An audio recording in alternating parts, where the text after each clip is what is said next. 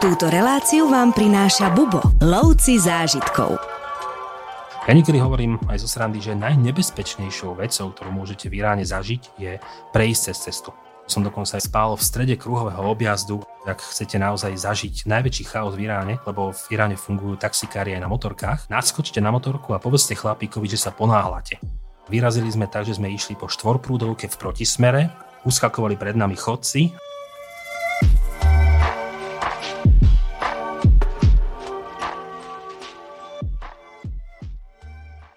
Dnes tu so mnou opäť sedí Tomáš Kubuš, môj kolega, študovaný archeológ, dovolím si tvrdiť, že gurmán veľký a veľmi skúsený sprievodca. Tomáš, vítaj. Ahojte. Dneska sa budeme baviť o Iráne. O tebe viem, že ty máš túto krajinu veľmi rád a naposledy, keď som sa bavil s Lubošom Felnerom o Iraku, tak sám spomínal, že Irán si veľa ľudí pletie s Irakom, tak e, dneska si skúsime o tejto krajine povedať viac a možno, že ľuďom dať trošku návod, ako tieto krajiny rozlišovať. Ak ste rozprávanie s Lubošom Felnerom ešte nepočuli, určite ho odporúčam. Veľmi zaujímavé rozprávanie. Ak ste ho už počuli, tak možno práve ten Irán bude pre vás takým doplnením. Tomáš, povedz nám najprv tak vlastnými slovami, čo pre teba Irán znamená, odkedy tam chodíme, odkedy tam chodíš ty osobne a čo si si tam treba najviac obľúbil. Tak, Irán je pre mňa jedna naozaj že z najkrajších, najzaujímavejších krajín vôbec na celej tejto planéte, čiže Irán je pre mňa láska z hľadiska cestovateľského. Bol si už aj na iných planetách? Uh, planet som pochodil viacero, ale vždy sa vraciam sem, lebo tu je stále najviac toho života. Je to, je to tu najzaujímavejšie, keď to takto zoberiem. Mm, musím súhlasiť tiež, že Zem je podľa mňa najkrajšia planeta, akú poznám. Kvôli tomu, že má Irán. Aha, Takže, tak toto je takýmto spôsobom by som No to dobre, tak začne mi to dávať zmysel. Dobre. No a tým pádom Irán je naozaj pre mňa, hovorím, cestovateľská láska. A my v Bubo chodíme do Iránu od roku 2005, ja osobne od roku 2008, takže naozaj sú to roky, roky, ktoré si človek eh, nejakým spôsobom spojil s touto krásnou krajinou. A ako, ako si hovoril ohľadom eh, toho vzťahu Irán versus Irak, tak mnoho ľudí aj u nás si stále tieto dve krajiny pletie, ale ako náhle ochutnáte jednu z nich, tak budete navždy vedieť, že nemajú až tak veľa spoločného, prieniky samozrejme sú, ale Irán je absolútne zaujímavá, naozaj taká cestovateľská lahôdka pre milovníka orientálnych krajín. Začneme teda rovno tým, ako sa dá do Iránu dostať. Ako tam lietame? My na náš zájazd do Iránu lietame najčastejšie s prestupom, kvôli tomu, že Irán nemá veľa priamých letov. Boli časy, kedy napríklad Austrien mal priame lety na linke Vieden-Teherán, ale nie je to pravidlo a preto najčastejšie lietame práve veľmi kvalitnou spoločnosťou Turkish Airlines, kde máme prestup v Istambule a to je také možno, že najefektívnejšie spojenie dnes. Je to aj kvôli tomu, že my napríklad nezačíname našu e, cestu Iránom v Teheráne, kde je najviac spojení, ale my začíname rovno v Mašade, menej známom mieste, ale mimoriadne dôležitom a tam ide o mnoho menej spojení povedzme od nás a tým pádom ten Istanbul je naozaj taký najlogickejší a najrýchlejší prestup. Ako by si hodnotil úroveň treba z letisk? Čo sa týka letisk v Iráne, tak tie sú naozaj, keď berieme tie medzinárodné letiská v tých väčších mestách, ako je či už Tehrán, Esfahan, Shiraz alebo práve tento Mašat, na pomerne veľmi kvalitnej úrovni. Mašat je z nich taký možno najmenej známy, najmenej rozvinutý, že to letisko je ako keby taká velikánska hala, z ktorej sa veľmi rýchlo vymotáte, ale keď ste na letiskách, ako je napríklad práve Tehrán, tak to letisko je veľmi moderné, veľmi zaujímavé letisko, čiže možno už tam príde, nazvem to taký ten možno prvotný šok pre človeka, ktorý si o Iráne myslí nejaké veci a nevie, aká je tá realita, tak tam pochopí, že tá realita je trošku iná. Aké druhy cestovných dokladov potrebuje cestovateľ do Iránu? Treba nám tam víza ako cestovateľom zo Slovenska a z Českej republiky? No, ak chce človek navštíviť Irán, tak samozrejme potrebuje eh, v tomto momente aj platný cestovný pas a potrebuje iránske vízum. Dnes už je e, situácia e, s cestovaním do Iránu o mnoho ľahšia, ako to bolo pred desiatimi rokmi, kedy naozaj sa musel človek trošku viacej ponoriť do byrokracie, ale dneska aj vďaka tomu, že už fungujú online víza alebo jednoducho online formuláre, tak je to všetko o mnoho, mnoho priateľnejšie. Dobre, takže prilietame do Iránu kvalitnou leteckou spoločnosťou na prekvapivo kvalitné letisko, vyzávame vybavené, ideme sa ubytovať. Čo by si nám povedal k ubytovaniu v Iráne? Iránske hotely alebo celkovo úroveň ubytovania v Iráne, tak e, tá sa za posledné roky e, zvyšuje a stále zvyšuje, pretože Irán e, naozaj sa aj trošku transformuje z hľadiska turizmu. Toto je veľmi pekné na tej krajine vidieť, že ako sa snažia pohltiť povedzme ten turistický ruch a ísť trošku dopredu. Čo sa týka napríklad hotelov na našom konkrétnom zájazde v Iráne, tak my väčšinou napríklad využívame hotely štvorhviezdičkové, často sú to hotely v centrách miest, ktoré sú už dneska čisté, kvalitné, čiže nejde o žiadne nazvime to, že pútnické ubytovanie alebo veci, ktoré povedzme sme možno riešili v tých rokoch 2015, kedy sme bývali v takých rodinných penziónoch a podobne, to všetko sa dneska preklopilo do takej tej naozaj modernej vízie kvalitných hotelov, aby si človek kvalitne pospal, dal si veľmi dobré raňajky, bol v centre mesta a prakticky bol ako keby obklopený tým životom. Čiže hotely, ktoré máme napríklad práve v Mašade, v Tehráne alebo v Esfaháne, sú väčšinou klasické hotely štvorhviezdičkové, ktoré sú, ako som hovoril, v centrách miest. Zaujímavým hotelom napríklad je Jazd, pretože Jazd je špecifické mesto v rámci Iránu, určite sa k nemu dostaneme. Je to miesto, ktoré leží na Prahu dvoch púští a tým pádom aj eh, Jazd pripomína trošku taký hlinený labyrint takého starého príbehu. A tam bývame najčastejšie v takých e, zaujímavých hoteloch, ktoré sú e, vytvorené z prerobených luxusných kupeckých alebo aristokratických domov. Čiže tým pádom ako keby e, bývame v kúsku histórie. Takže s tým sa spája jazd, no a potom zase v Širáze, kde máme mm-hmm. posledné noci, tak tam už máme opäť kvalitný hotel v centre mesta, nedaleko pevnosti Karima Chána, takže opäť človek len vyjde z hotela a prakticky je hneď v centre samotného mesta. Už si spomenul tému stravovania, spomínal si raňajky. Skús nám priblížiť e, miestnu stravu. Iránska kuchyňa je absolútne geniálna vec a taktiež má napríklad v sebe e, taký ten prvok toho, že keď sa povie Irán, tak e, naozaj, že gro cestovateľov, gro ľudí, ktorí cestujú do Iránu, si povie, že bude celý čas jesť iba kebaby. Lebo naozaj kebab sa veľmi úzko spája s iránskou kuchyňou, ale nie je to pravda. Iránska kuchyňa, alebo ak chcem povedať perská, pretože starobila Perzia je to, čo kedysi povedzme e, bolo pred tým dnešným Iránom. A iránska kuchyňa zaujíma všetkých. Zaujíma vegetariánov, zaujíma mesožravcov, zaujíma ľudí, ktorí radi experimentujú z jednej aj z druhej povedzme e, sféry. A je to miesto, kde viete ochutnať chute, ktoré ste možno doteraz nikdy nepoznali. Medzi napríklad veľmi obľúbené uh, iránske chute patrí také staroperské jedlo zvané fesenjan.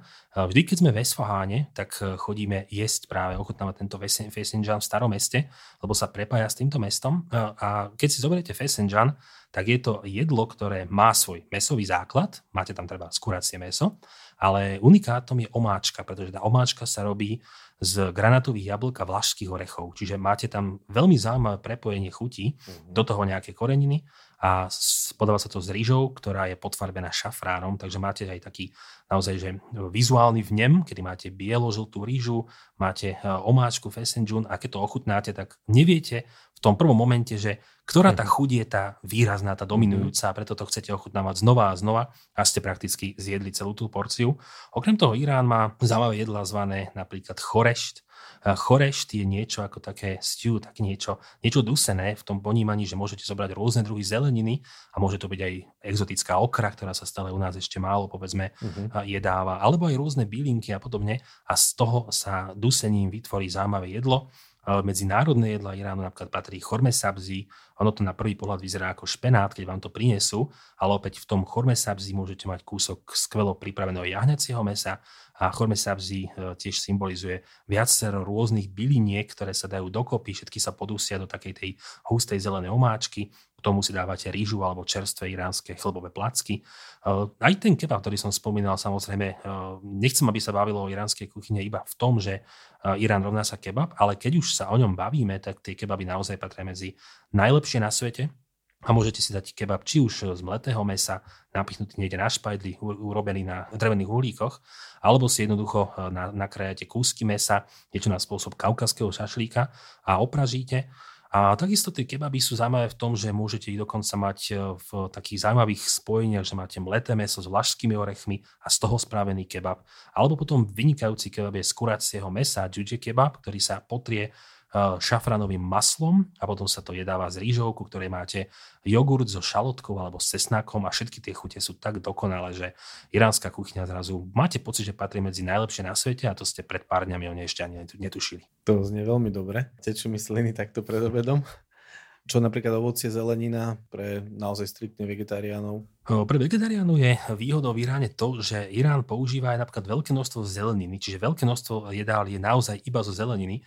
Ja som napríklad spomínal aj to, že tie jedlá ako je chormesabs, že je tam kus jahňacíny alebo v tom chorešte kus mesa a podobne, ale všetky tieto jedlá majú svoje vegetariánske verzie, takže mm-hmm. môžete mať len šošovicový chorešť, môžete mať iba polievky zeleninové a podobne. Takisto napríklad ovocia, to najtypickejšie pre Irán je granátové jablko. Opäť je sezóna v jeseni, alebo počas jesenných mesiacov, kedy máte absolútne obrovské granátové jablká, keď si ich rozkrojíte, roztrhnete, tak tie zrniečka sú až také naozaj krvavo, také rubínovo, krásne červené a šťavu z granátových jablok máte na každom, každom mieste, kam sa pohnete. Takisto veľmi obľúbené v Iráne sú um, nezrelé slivky alebo ringloty. Tie jedávajú často v období ako je máj alebo apríl, povedzme taká tá jar. Tak tie sú veľmi obľúbené, lebo sú kyslé, sú tvrdé a radi si ich Iránci zahrízujú. A samozrejme potom máte obrovské množstvo ovocia od klasického ovocia, ktoré poznáme aj u nás. Irán nie je exotická krajina v tomto, čiže nenájdeme tu ovocia ako je povedzme papája alebo nejaké kokosové orechy a podobne, ale veľa ovocie má prienik s tým našim, ale hovorím, tie granátové jablká, tie sú naozaj top. A čo som ešte nespomenul pri Iráne, tak to je veľmi dôležitá aj kultúra čaju, pretože Irán je krajina, kde je alkohol oficiálne zakázaný. A najčastejším nápojom, kde sa s ktorým sa budete stretávať, tak to bude práve eh, čaj, či už v iránskych čajovniach, alebo kdekoľvek sa prakticky pohnete. Eh, čaj môžete piť 25 hodín denne, 8, 8 dní v týždni, čiže naozaj stále, stále. A je to väčšinou čierny čaj, často iránskej provenencie, pretože Iránci pestujú svoj vlastný čaj na severe krajiny, nedaleko Kaspického mora. A ten čaj sa pije často s cukrom, niekedy to je toho cukru naozaj o mnoho, o mnoho viac, ako by ste si ho dali bežne doma, ale tu ho beriete ako kultúrny aspekt. A ten čaj môže byť zaujímavý aj v tom, že sa niekedy pije čaj dokonca so škoricou alebo čaj so šafránom, takže aj takéto exotické chute v úvozovkách v obyčajnom čaji dokážete vykúzliť. Ty mi čítaš myšlienky, lebo práve som sa chcel spýtať na alkoholické nápoje a na nápoje vôbec, ale povedal si to predtým, než som sa stihol opýtať. Ale zaujíma ma treba, že povedal si, že alkohol je oficiálne zakázaný. Znamená to treba, že na hoteli sa vieme dostať k nejakému pivečku alebo poháru vína? No ja som alkohol spomenul, spomenul zámerne, lebo často patrí táto otázka medzi prvé otázky aj klientov alebo ľudí, ktorí sa zaujímajú o Irán, že či si môžu takto niekde vychutnať, povedzme, pohárik whisky alebo pivo je oficiálne zakázaný a to znamená, že na všetkých oficiálnych miestach ho zakázaný máte. Takže aj keď ste v hoteli, nikto vám nikdy nenaservíruje alkohol, nikto vám ho neponúkne. Čiže nie je to o tom, že by ste si mohli ako turista povedzme spraviť nejakú výnimku a chcete mať pivo večer v hoteli, neexistuje to. Samozrejme, ako každá krajina, kde je prohibícia, aj Irán je krajinou, kde existuje čierny trh a keď človek ten alkohol chce z nejakého dôvodu, tak nie je problém sa k nemu dostať. To slovičko nie je problém, samozrejme znamená to, že ne, nepredávam ho každý, ale keď do Iránu chodíte roky, tak poznáte niektoré tie finty, že kde sa viete dostať povedzme k alkoholu, ale všetko ide cez čierny trh. Keďže to oficiálne zakázané, stretneš tam treba človeka, ktorý je opitý? Je to trestné byť opitý, trebárs? Je to, je to niekedy taká ťažká, ťažká téma v tomto, lebo osobne neviem, či je trestné, je človek opitý, ale opitého človeka človek stretnúť môže, lebo ako som spomenul, jednoducho alkohol tam je, len ho nedostanete oficiálnou cestou. Čiže kto ho chce, ten sa k nemu dostane a tým pádom stretnúť opitého človeka nepoviem, že je bežné, ale stretnúť to samozrejme viete. A ešte zaujímavú výnimku napríklad majú kresťanské komunity, ktoré v Iráne žijú, lebo Irán je síce islamská republika aj v rámci názvu, ale stále tu máme komunity kresťanov a dokonca jeden z mojich takých prvých spomienok na Irán, kedy som v Tabríze eh, išiel prespať k miestnej rodine, tak tí ma pozvali a keď sme prišli na chodbu, tak eh, hneď prvé, čo som si všimol, bolo ani nie, že sa vyzúvame niekde odkladáme veci, ale že majú bar a na tom bare mali postavených asi 30 fliaž z alkoholu, ktoré boli otvorené. Tak som sa tak začudoval a hneď som sa opýtal, že či je to možné, lebo to, čo som o Iráne vtedy vedel, mi hovorilo to, že Irán rovná sa zakázaný alkohol a oni mi vysvetlili, že oni sú kresťania a oni si môžu pre seba, pre vlastné účely zohnať alebo vlastniť a mať alkohol. A čo napríklad klient, e, ktorý je zvyknutý kvôli žalúdočným problémom alebo len tak na potúženie si prihodiť do batožiny a nejakú tú lahvinku z domu, nejakej domácej, prejde mu to cez hranice? toto môže byť naozaj problém, pretože kufre alebo batohy alebo čokoľvek si človek so sebou berie, ide cez skener. Ak sa nájde alkohol, môže byť naozaj veľký problém, môže to byť od pokuty až po vyhostenie z krajiny. Takže Ja osobne som do Iránu nikdy alkohol neniesol, ani to nikomu neodporúčam. Netreba určite riskovať zbytočne. Keď už sme pri batožine, čo by si naopak odporúčal si pribaliť, alebo čo mm, je zbytočné si do Iránu brať podľa teba? Hmm, čo sa týka batožiny, tak uh, jeden z takých zbytočných vecí možno sú plavky, pretože tie veľmi nevyužijete v rámci Iránu. Irán nie je taká destinácia, kam by ste si povedzme, že išli zaplávať eh, k moru. Samozrejme máme aj Kaspické more v Iráne, máme aj Perský záliv, čiže tie pláže tam sú, ale nie je to možno ten najväčší ťahák. Mnohé hotely nemajú ani bazény, takže ani tam by som tie plavky nevedel využiť. Zatiaľ, čo do Iránu by som určite eh, si zobral eh, veci na oblečenie s dlhými rukávmi alebo dlhé nohavice. Práve na oblečenie je možno také najväčšie bazírovanie v rámci návštevy Iránu. Je to kvôli tomu, že Irán je islamská republika a majú svoje vlastné pravidlá ohľadom odievania a preto aj muž turista napríklad by mal mať po celý čas v Iráne dlhé nohavice. Takže krátke nohavice sú napríklad tiež pre mňa často zbytočnou vecou alebo zbytočnou záťažou v batožine, pretože aj keď ste turista, nemali by ste chodiť po mešitách, po miestach, námestiach a podobne v rámci krátkych nohavíc ale mali by ste mať neustále dlhé.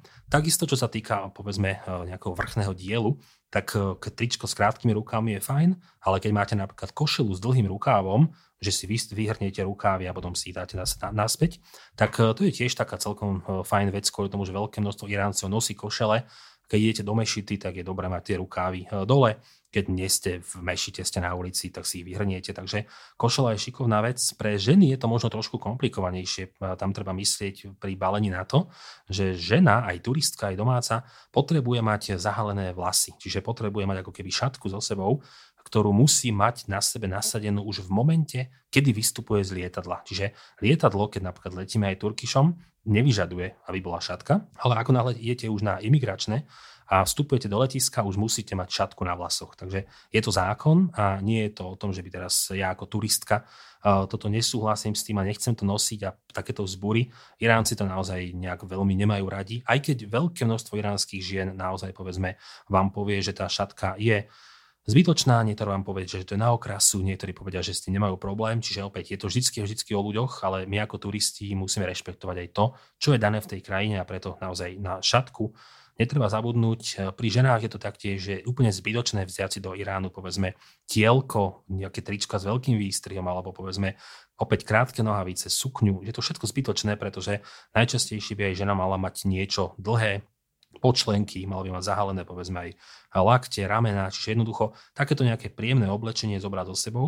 A keď aj človek nemá, zoberie hoci čo a poviem prvý, druhý deň si už e, obkúka iránsku ulicu, už sa stretne s nejakými iránskymi ženami, dievčatami, už sa inšpiruje a veľakrát aj klientky, ktoré cestujú aj so mnou do Iránu a s nami, tak prakticky prvý deň v Mašade, druhý deň v Mašade na bazáre si už kúpia e, niečo lokálne, veľmi príjemné, vzdušné, z dobrých materiálov a prakticky v tomto človek dokáže obísť celý Irán.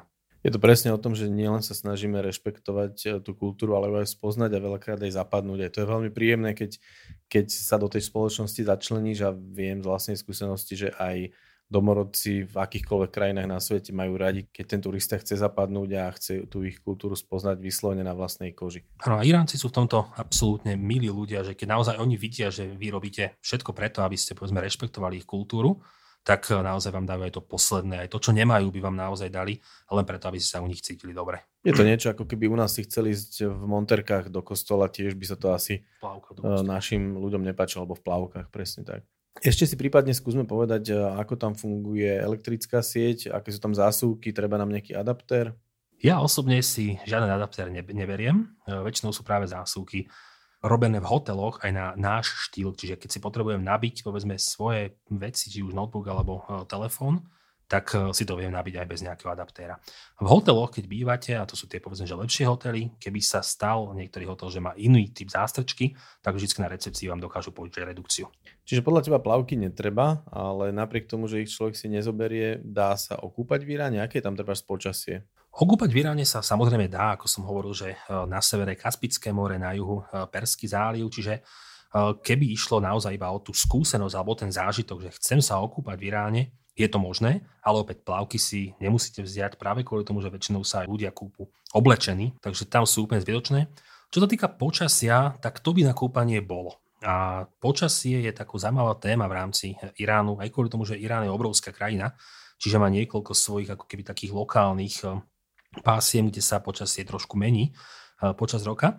Celkovo opäť, keď vystihnem nejaké mesiace, ktoré sú sezóna, tak najlepšie na cestovanie do Iránu sú mesiace ako sú apríl, máj a potom sú to mesiace september, október, poviem, že aj november.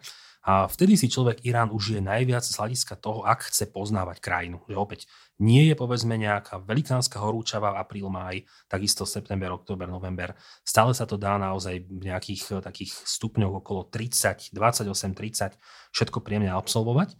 Letá sú v Iráne mimoriadne teplé, mimoriadne suché, Čiže nemáme tu obdobie dažďov alebo takéto monzunové veci to vôbec, ale obdobie sucha v rámci leta, tak to by sme mohli spomenúť, lebo vtedy sa naozaj teploty na niektorých miestach šplhajú až 50 Irán má samozrejme výhodu aj v tom, že miesta ako je Tehrán alebo Širáz, oni ležia v nadmorských výškach nad 1000 metrov nad morom, čiže tá, tá klíma tam trošku inak funguje, ale keď ste v provincii ako je Chuzestán na hraniciach s Irakom, tak tam máte v lete alebo koniec augusta, začiatok septembra, tak e, bežne je 50 stupňov. Ja keď som raz cestoval Chuzestánom e, pred niekoľkými rokmi, bol začiatok septembra a my sme umierali reálne na tom, že bolo obrovská horúčava na, na uliciach a chlapík, ktorý za nami prišiel, celý vysmiatý, potlapkal nás po pleci a hovorí nám, že dobre, že ste prišli teraz, konečne sa nám ochladilo. No a my sme mali tých 58 v úzovkách v tieni, čiže naozaj najväčšie teplo v živote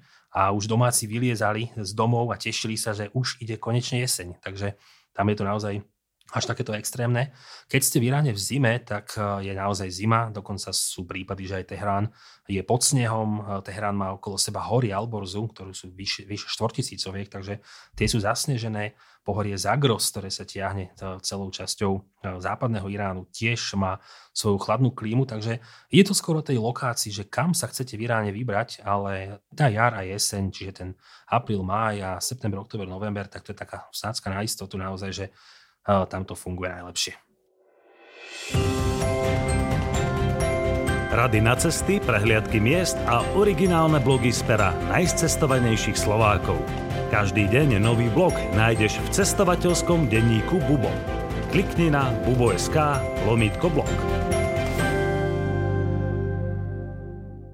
Na tieto vysoké teploty sa ale dá zvyknúť, pokiaľ viem, že vlastne potom, presne ako si povedal, že oni keď sa im z tých 50 ochladí na 40, tak už vyťahujú vlastne dlhé oblečenie a už sa priobliekajú, lebo je chladno. Áno, lebo už sa zmení teplota o 15 stupňov, takže keď aj u nás sa z leta z 30 padne na 15, tak e, máme bundy a keď padne z 55 na 40, tak sa ľudia tešia.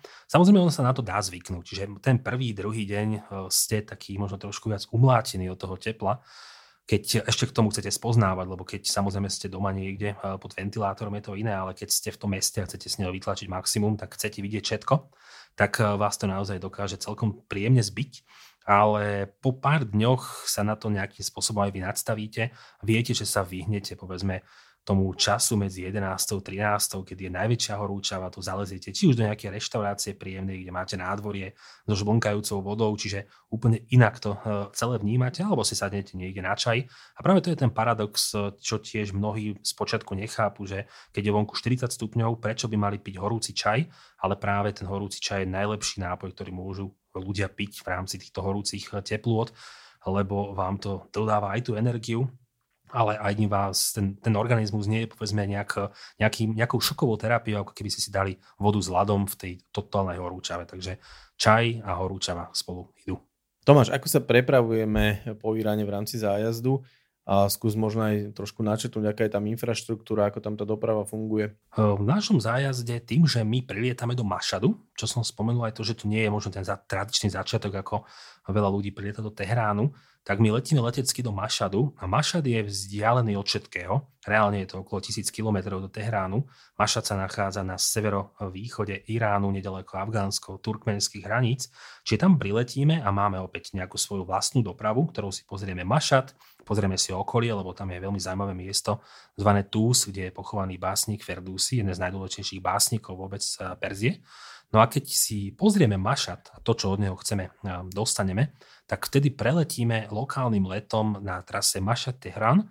To je práve taká hodina a pol letu, tých cca tisíc kilometrov. A po pristati v Tehráne už máme opäť svoj vlastný prenajatý mikrobus alebo autobus, čiže našu vlastnú prenajatú dopravu. A s ňou spravíme ako keby tzv. zlatú cestu. A to znamená, že sa z Tehránu vydáme na juh, aby sme preťali miesta ako je Kašan, Esfahan, Jast a skončíme v Širáze a tým pádom máme ako keby na celú našu cestu prenajatú dopravu. Opäť flexibilita, je to rýchlosť, my si môžeme ošetriť ten čas, kde chceme koľko byť, čiže má to obrovské množstvo výhod.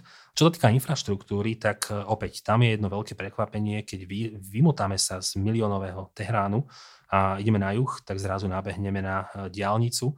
Ono sa niekedy hovorí, že je to Persian Gulf Highway, a je to teda vlastne ako keby tá diálnica, ktorá má spájať Tehrán s Perským zálivom.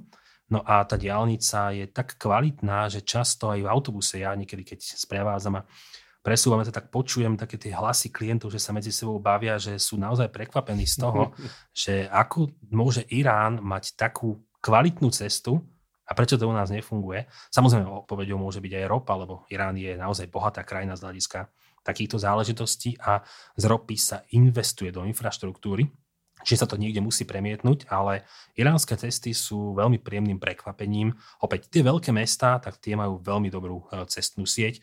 Čím odlahlejšia oblasť, tým padá kvalita, ale tak je to všade na svete. Pochopiteľne. Skúsime si v Iráne aj nejakú lokálnu dopravu?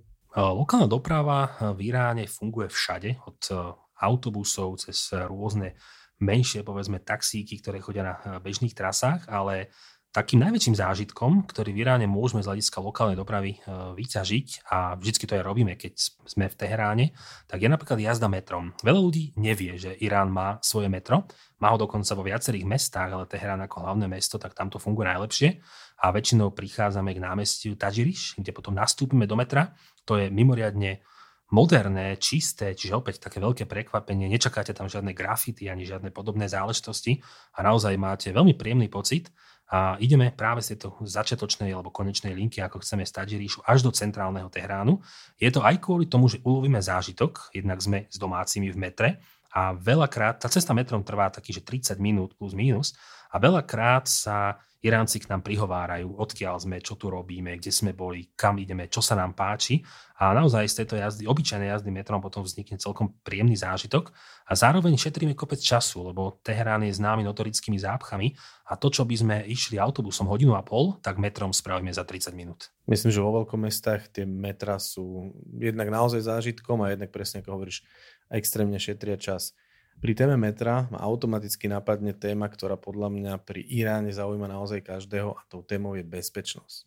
Tomáš, povedz nám, ako ty vnímaš bezpečnosť e, v Iráne, pretože keď si tak predstavíš, mladý cestovateľ povie rodičom, že o týždeň odlietam do Iránu, tak samozrejme rodičom sa predpokladám zježia vlasy a každý očakáva veľmi nebezpečnú krajinu, ale pravdepodobne opak je pravdou. Opak je pravdou, to je presne to, čo v Iráne treba e, povedať.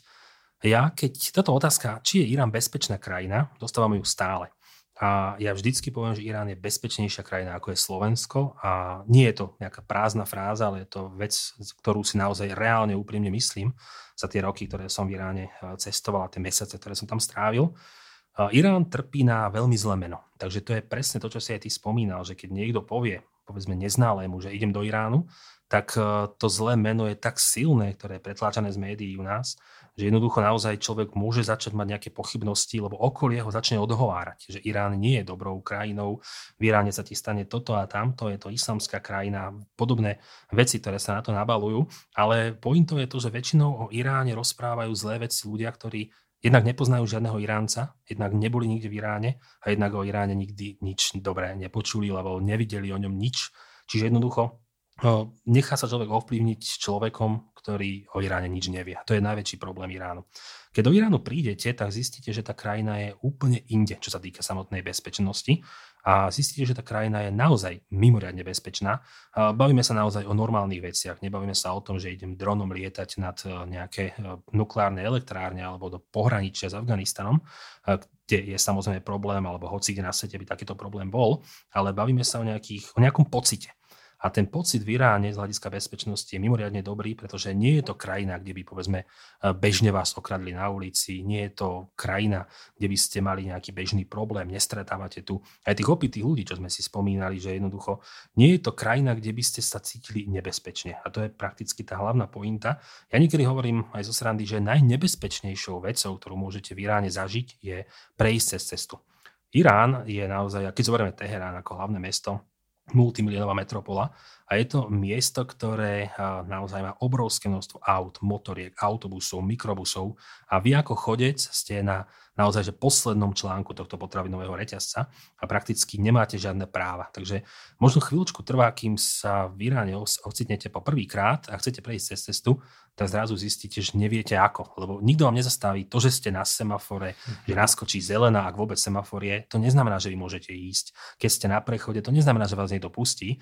A väčšinou sa musíte oťukať a oťukať takým štýlom, že buď sa rozlúčiť so životom a poviete si, že idete, alebo niekedy si zoberiete nejakého domáceho, ja to niekedy volám, že je to uh, taká tá funkcia živého štítu a skryjete sa za ňo a on prerazí ten kordón auta celý ten zástup motoriek a idete prakticky e, za ním. A po pár hodinách sa zrazu oťukáte natoľko, že už viete, že to celé, e, celé funguje.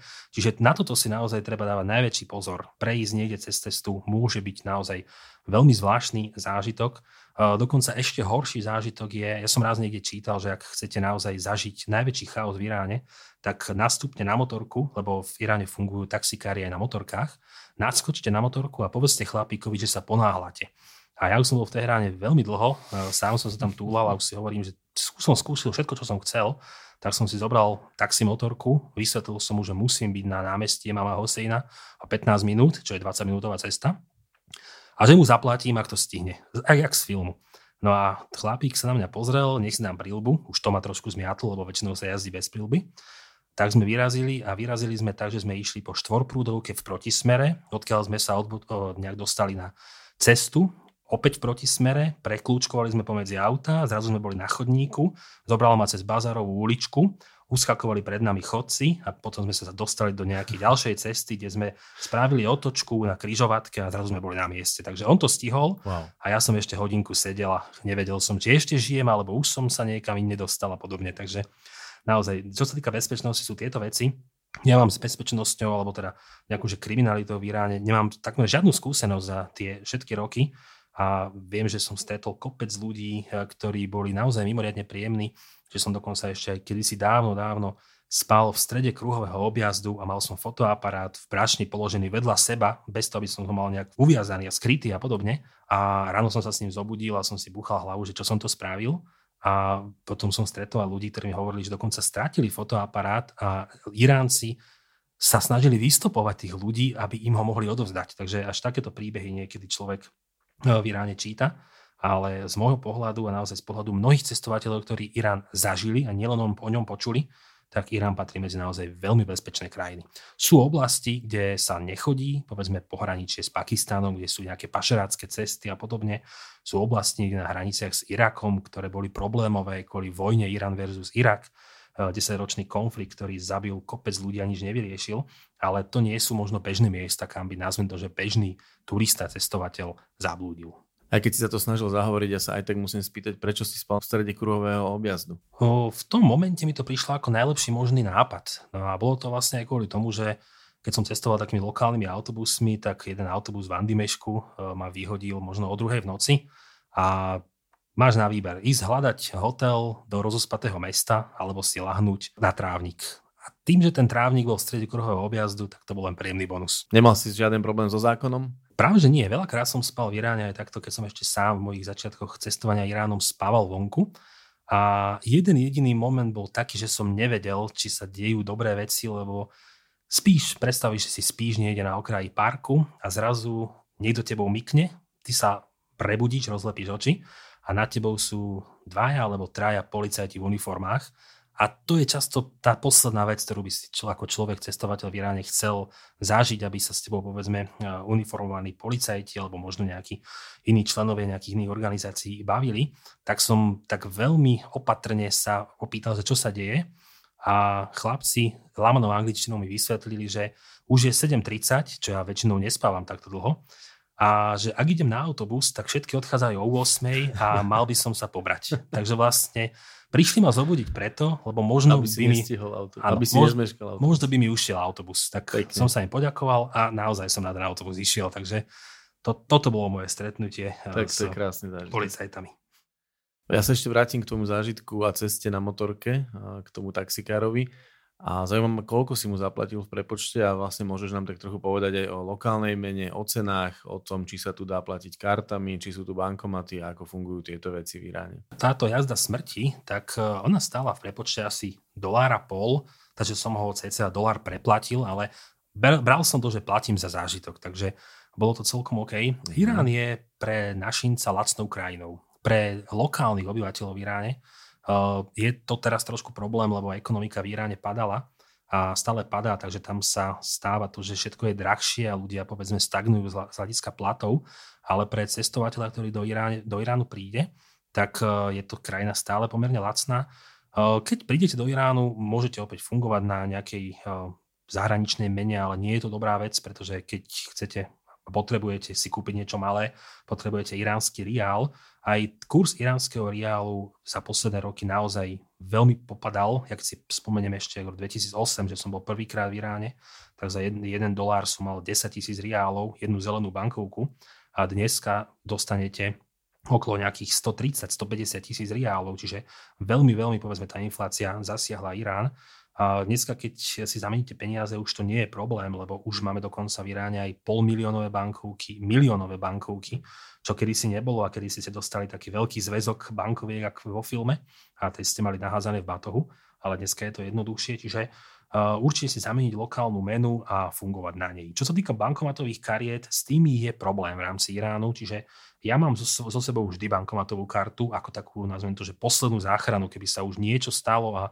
nemám ako veci vyriešiť, tak viem, že ju mám, ale reálne s ňou nikdy neplatím, pretože veľakrát nefungujú naše bankomatové karty v rámci Iránu, aj kvôli rôznym veciam, ktoré sa s Iránom spájajú a s ekonomickými sankciami a podobnými vecami. Čiže nevyužijete ju, alebo ak ju využijete, tak ju využijete pri nákupe drahších suvenírov. Napríklad v Esfaháne, keď chodievame eh, na miestne bazáry, tak navštevujeme eh, chlapcov, ktorí predávajú koberce, ktoré majú tie krásne perské koberce, ktoré poznáte z dokumentov alebo z rozprávaní. A keď si vyberiete koberec treba za 1500 eur, tak ho nemusíte platiť hotovosťou. Oni vedia použiť aj terminál s kartami a funguje to na takom princípe, že oni majú prakticky banky niekde v Dubaji, ktoré nepodliehajú sankciám, čiže vy platíte do Dubaja, im, sa to, im to naskočí a podobne a tým pádom jednoducho viete zaplatiť aj kartou, ale nie je to, že nie je to bežné, aby ste si zaplatili jedlo v reštaurácii, alebo že si zaplatíte v supermarkete kartou, alebo v hoteli. Možno zaujímavou informáciou by bolo, či tam funguje niečo ako tips, ako tringelty pre uh, ľudí, ktorí poskytujú služby na hoteloch, hotelový personál, vodiči a tak ďalej.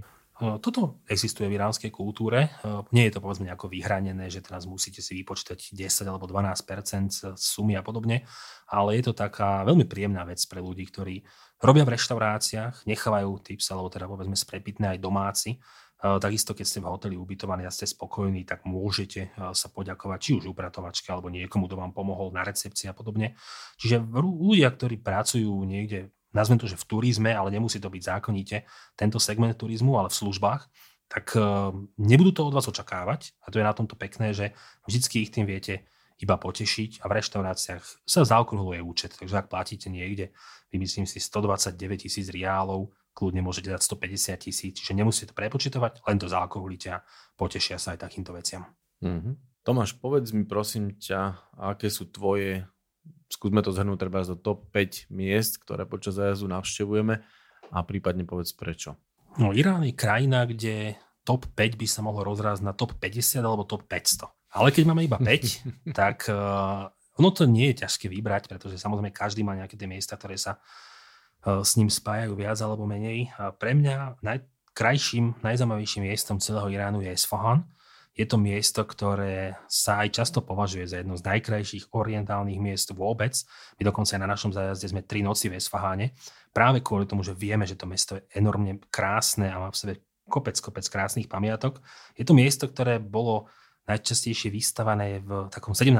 storočí Šahom Abbasom a to pocítite na obrovitánskom Emámovom námestí. Ono, je to druhé najväčšie námestie sveta po Pekingu a prakticky ste v nejakej perskej rozprávke 17. storočia, keď sa otočíte okolo vlastnej osy na tom námestí, tak vidíte bazár, vidíte, uh, vidíte mešitu šejka Lotfoláha, jeden z najkrajších perských mešit vôbec, ktorá bola postavená. Vidíte uh, veľkú mešitu s dvomi minaretmi, obrovitánskou kupolou a takisto panovnícky palác Ali Kapu, čiže kam sa pozriete, tam vidíte niečo krásne. Okrem toho Esfahan má aj svoje staršie dejiny, lebo kedy si Selžukovci mali Esfahan za hlavné mesto, čiže pozrieme si obrovitánsku piatkovú mešitu, ktorá je dneska pod patronátom UNESCO. A zaujímavosťou Esfahanu je aj to, že má svoju štvrtzvanú Jolfa, a to je arménska a teda kresťanská štvrť v rámci Iránu, lebo toto je veľmi pekné na tom, že veľa ľudí si spája Irán naozaj iba s e, islamom, ale my aj spoločne objavujeme to iné dedičstvo, lebo v Iráne stopujeme aj Zoroastriánov, stopujeme kresťanov a podobne. Čiže aj toto je Isfahan krásne, že zrazu máte pokojnú kresťanskú štvrť, kde máte niekoľko arménskych kostolíkov a keď ste napríklad v arménskej katedrále Vang, tak e, vás prekvapí aj to, že vy často ste počuli o tom, že Irán zakazuje zobrazovať, alebo Islam zakazuje zobrazovať e, živé bytosti. A keď prídete do kresťanskej katedrály, tak tam zrazu máte celé steny pokreslené obrázkami, či už zo starého zákonu, z nového zákonu. Vidíte dokonca Salome s odhaleným poprsím, ako drží hlavu Jana Krstiteľa. Čiže kopec, kopec vecí, ktoré búrajú tej stereotypy. A v tomto je Esfahan krásny. Je to mesto, kde máte skvelé jedlo, krásne mosty a dokonalú atmosféru. Takým druhým miestom, ktoré stojí za to, je mesto Jazd. A to je práve to mesto uprostred dvoch púští. Dášte kavír, dášte ľud. A je to miesto, kde máte opäť úplne iný pocit z toho, že ste v Iráne, lebo Esfahan je také moderné, starobilé, ale stále moderné mesto. A Jazd je miesto, ktoré potom zaspalo v čase. Čiže hlinený labyrint uličiek, malé mešity, hlinené domy s takými typickými vežami zvanými badgíry. Čiže úplne, úplne inak to bude na vás pôsobiť. Jazdy hlavné mesto sladkostí v rámci Iránu, takže vždycky naštívime najtradičnejšiu cukrárničku s takými takými luxusnými chutnými koláčikmi, ktoré jazd robieva. A jazdy o tradíciách, takže zase sa pozrieme trošku do tradície Zoroastriánov, čo boli Eh, ľudia, ktorí obývali povedzme starú Perziu dávno, dávno predtým, ako prišiel vôbec islám eh, do krajiny. Ukážeme si chrám Ateškáde, chrám posvetného ohňa a takisto väčšie mlčania s takými veľmi zaujímavými až bizarnými príbehmi o tom, ako sa ľudia pochovávali na týchto vežiach mlčania. Keby som mal tretie miesto vybrať, vyberiem si mesto eh, na juhu krajiny. Taktiež ho navštevujeme na našom zájazde, podobne ako jazd. Taktiež v Širáze sme ako keby až tri noci. A Širáz je mesto perských básnikov, perských záhrad a je to mesto, ktoré má obrovitánsky bazár, takže má kopec takýchto lákadiel. Ono sa na, na Iráne krásne je to, že každé to miesto, v ktorom ste, má úplne inú dušu. A práve tá Širázka je predkaná perskou poéziou, lebo Iránci sú azda najväčší národ sveta ktorý najviac miluje svoju poéziu. Čiže tam naozaj každý jeden človek ovláda nejaké básne starých perských básnikov a Širaz má výhodu v tom, že je v ňom pochovaný básnik menom Hafez, ktorý písal svoje verše a dneska je Hafez jeden z najdôležitejších vôbec predstaviteľov perskej poézie a je tu pochovaný aj básnik Sády, ktorý tiež patrí medzi top básnikov Starej Perzie. A ľudia naozaj žijú tým. Ľudia navštevujú hrobky básnikov v Iráne tak, ako vy navštevujete pikniky, že niekam sa vyberiete na piknik, tak Iránci zoberú celú rodinu, zoberú so sebou koberec, zoberú nejaký samovar s čajom, zoberú si jedlo idú k hrobke básnika Hafeza treba, alebo k Sádímu, tam si sadnú do parku, celá rodina, otec číta verše deckám, do toho e, matka varí čaj, potom si spoločne dajú čaj, decka sa hrajú a rodičia si čítajú poéziu. Čiže to je, je to unikátne vidieť, že niekedy človek má zimomriavky len z toho, že hm. vidí to, ako Iránci milujú svoju vlastnú kultúru a prekvapí vás aj to, že vás kdokoľvek zastaví na ulici a viete sa s ním baviť o veciach nielen možno nejakých plitkejších, ale uh, viete sa s nimi baviť aj o hlbokých veciach, o literatúre, o kultúre a podobne. Mm-hmm. Mne sa dokonca aj raz v Širáze stalo, že som len tak sedel na lavičke a chlapík za mnou prišiel, chlapík možno 70 či si môže sadnúť ku mne. Tak mu hovorím, že samozrejme. A že či, či mi môže recitovať básne, čo je naozaj požiadavka, ktorú človek bežne v Bratislavskom parku nezažije tak som si povedal, že určite áno a naozaj začal mi citovať básne od Ferdusiho, od Hafeza, od Sádyho, Chadžua a bolo to unikátne stretnutie a toto je práve Širáz, že cítite tam takú tú perskú poéziu a zároveň ten bazár v Širáze je dokonalý v tom, že si tam viete nakúpiť pistácie naložené s citrónom, viete si tam kúpiť sušené moruše, figy, kopec mm-hmm. vecí, o ktorých ste ani nevedeli, že existujú a Širáz je na to skvelý. Také miesto číslo 4 by som možno dal Persepolis, ktoré tiež navštívujem na našom zájazde. Je to kvôli tomu, že Persepolis je zosobnením starovekej Perzie. Je to miesto, ktoré patrí najdôležitejším vôbec v starovekej Perzii. Keď poznáte tie miesta, tie, tie mená, ako sú perskí králi, ako je Xerxes alebo uh, Darius, Kýros veľký a podobne, tí všetci tvorili tú perskú históriu, no a Persepolis bol výkladná skriňa perskej ríše, čiže keď tam dnes prídeme, tak prejdeme bránou národov, hľadáme najkrajšie perské reliefy na paláci Apadana, pozrieme si paláce, ktoré patrili k Xerxesovi, Dáriovi, povedáme hrobky. Čiže je to taká ako keby taká skladačka histórie, kde si jeden príbeh za druhým rozprávame a tým pádom ten Persepolis sa dokáže premeniť na krásny zážitok. Uh, Alexander Veľký ho vypálil počas svojho plienenia Perzie. Kto vie, ako by vyzeral dnes, ale aj napriek tomu tá ruina, ktorá ostala, ktorá sa tam dvíha nedaleko Širázu, tak patrí medzi top miesta vôbec v rámci celého Iránu. No a túto peticu, tak tu by som ja uzavrel. Tu mám problém, či Teherán, či Mašad, lebo mám rovnako obe miesta rád, ale asi by som si vybral práve Teherán.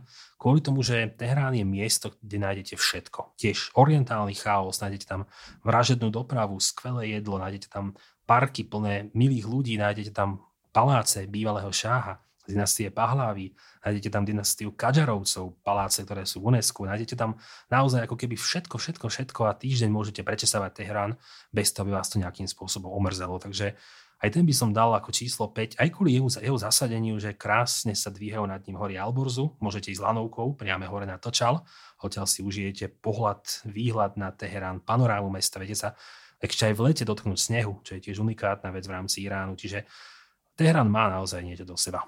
Ale takto by sme mohli pokračovať hodiny a hodiny, aby sme do tej top 5 sa dostali. Presne preto som ti dal iba top 5, pretože viem, že ty by si dokázal veľmi poeticky rozprávať o Iráne ešte ďalšiu hodinu. Bolo to znova krásne rozprávanie, za ktoré ti ďakujem a ja sa budem veľmi tešiť, keď sa budeme baviť e, na budúce o nejakej ďalšej krajine, ktorú sprevádza, že navštevuješ. Ďakujem a teším sa aj ja.